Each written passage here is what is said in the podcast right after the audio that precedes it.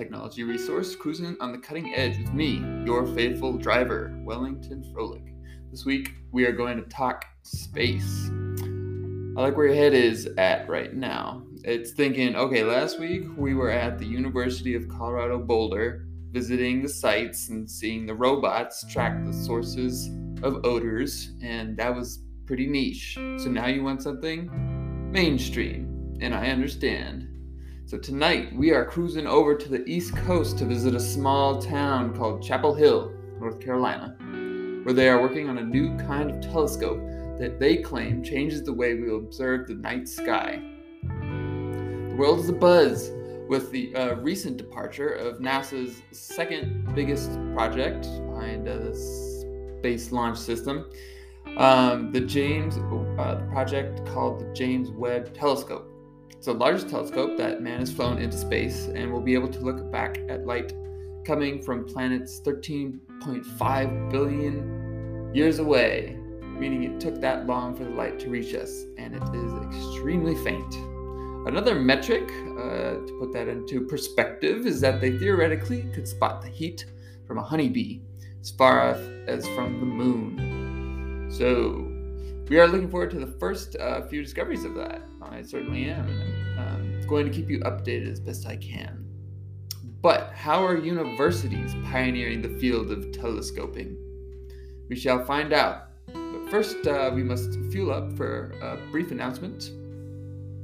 I am hoping to get uh, an author of one of the papers uh, that I've reviewed in the past to come on to the show for a little Zoom interview to reveal some deeper thoughts. So hopefully that will happen. Trying to work that uh, those details, um, time zones and such. Pain. Um, also, folks, please drop a rating on Spotify or Apple Podcasts and leave a review for the show on Apple Podcasts as well. Um, it helps the show grow, and like I always say, feedback is fuel for the driver, me. So I'd also like to remind you and everyone to send in your thoughts on these technologies we discuss and learn about for uh, the mail truck session at the end of the show. I really do look forward to that. I typically try to pose, you know, a question for folks to think about how a particular technology might be applied. And everyone has a unique twist on things, so I love to hear them. Again, the email for the show is cruisin' with Wellington at gmail.com. Cruisin with no G with Wellington at gmail.com.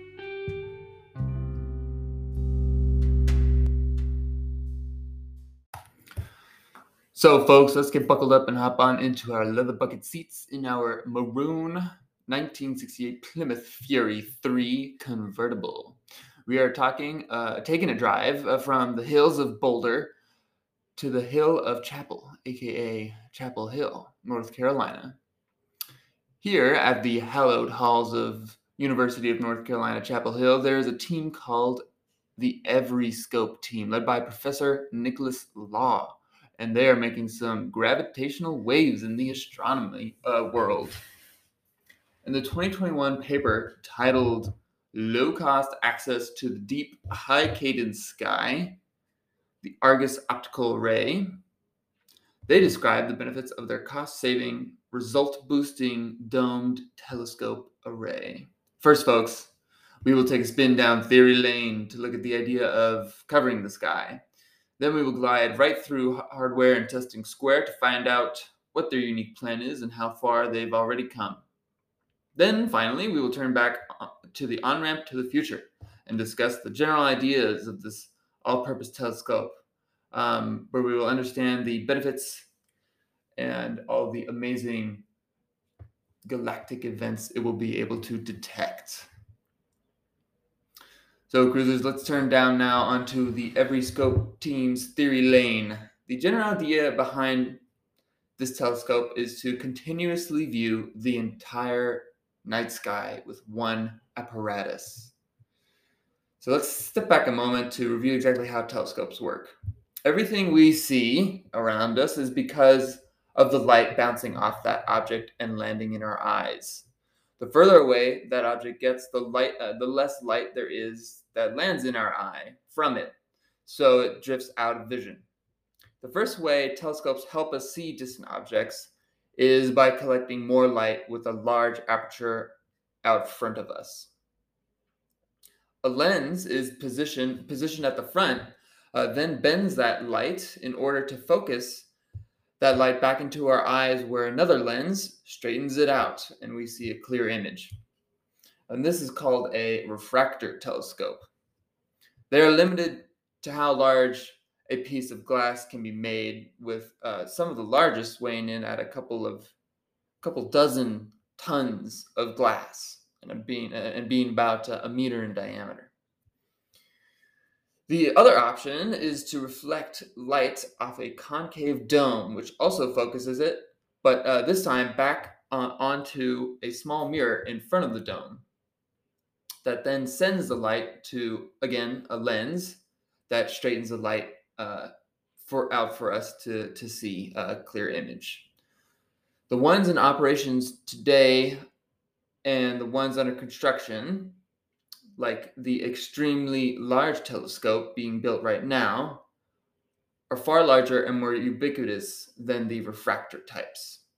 So, this dome reflection onto a mirror, that is called a reflector type, and they are more ubiquitous than the, the uh, refractor types. Um, and, and, and again, one of them is called the Extremely Large Telescope being built in Chile. Now, how though can the folks at UNC Chapel Hill create a telescope of either kind, reflector uh, or refractor, to image the domed sky?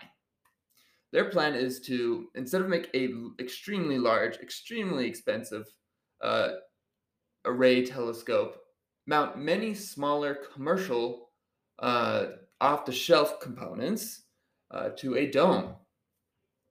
Hence the name Argon, which is very apropos. It references the character from Greek mythology with eyes all over his body. In order to make this work, however, they need to stitch a bunch of videos from these uh, these these many telescopes together and what they call co co co addition of um, uh, the images. They need to co-add the images to produce a usable product. Now, this involves a lot of computer image processing and uh, statistics. Co-addition essentially ensures each p- pixel is roughly the same quality uh, and has roughly the same error, so results are an even-looking picture. It is also common practice in the field of astronomy and was used on the images released of the first uh, black hole found in the universe not too long ago, not two years ago, I think. So now let's move on to hardware and testing square. The dome itself is looking to be around 50 feet in diameter. The telescopes they would like to use are roughly $60,000 a piece, which they claim is cheap in terms of I guess, astronomical standards. The next biggest challenge they have had to overcome in the design process of their tower was to reduce the costs of maintenance and repair. Having to clean, calibrate, and repair the 900 planned scopes if they were on individual stands outside on a flat ground would require many people year round. In order to combat that, they decided to make first of all, to place them all on a dome, a single dome that rotated by itself on a, on a ratchet system, uh, and to make that dome airtight. And the windows, out of which each small little telescope peers, uh, are sealed off with a gasket. Normally, the dome is intended to be controlled to uh, 50 degrees, thanks to an AC system that will keep the electronics cooled, especially the cameras. I thought it was interesting that they said it might vary from 50 degrees depending on location and season. I figured, you know, if it's a electronics room, server rack room, essentially, they'll just keep it at one one setting. But uh, perhaps, I guess, in a colder scenario, they'll warm it up, or however it uh, ends up being.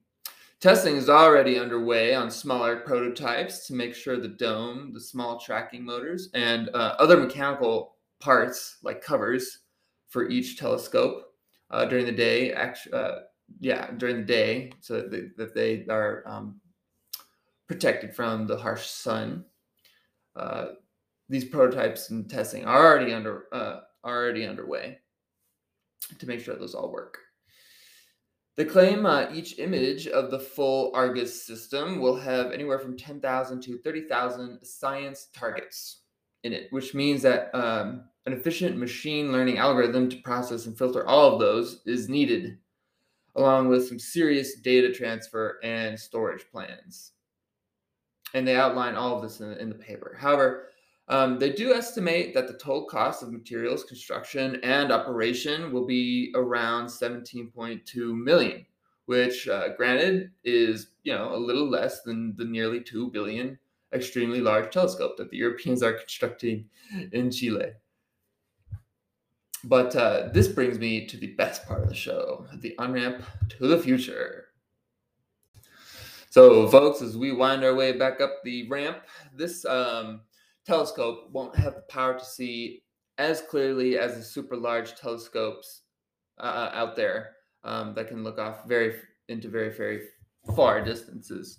However, uh, they the Argus team will be able to detect astronomical events faster than those cumbersome behemoths because the Argon telescope sees everything.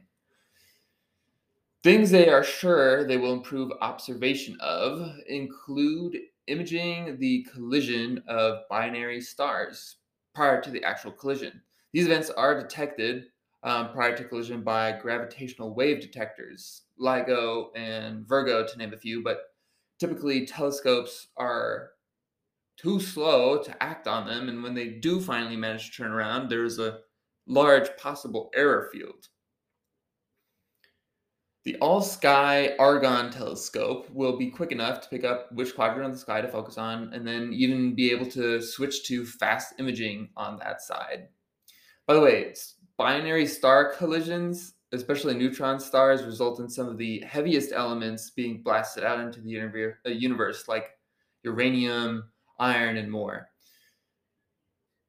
Thanks to its accuracy, the Argon telescope will also be able to match what are known as fast radio bursts with optical observations. FRBs, as they're known, are still unknown, um, uh, caused by unknown factors, but most likely they have different sources. But just like an optical telescope looks at visible light, radio telescopes look at wavelengths in the radio frequencies.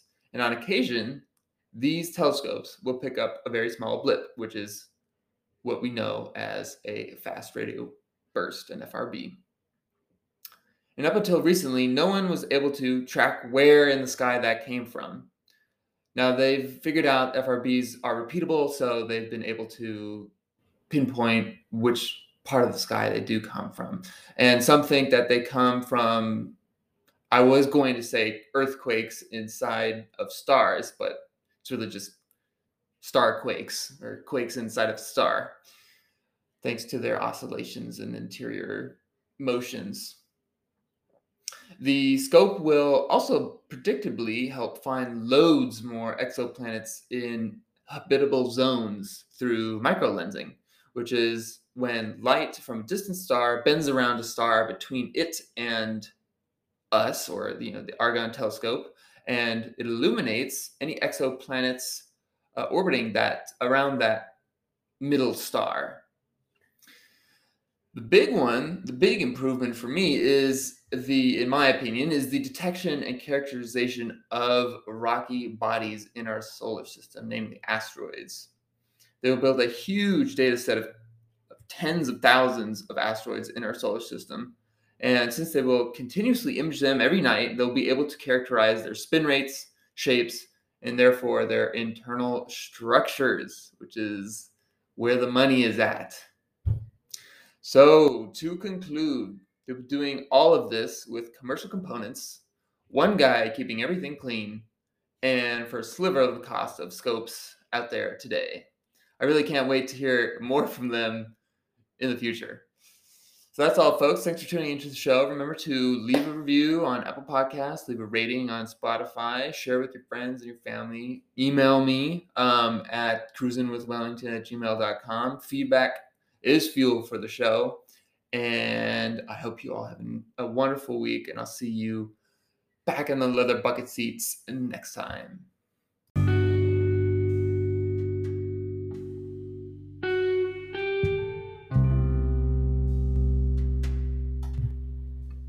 My song recommendation for today's episode is It's Always You by Chet Baker.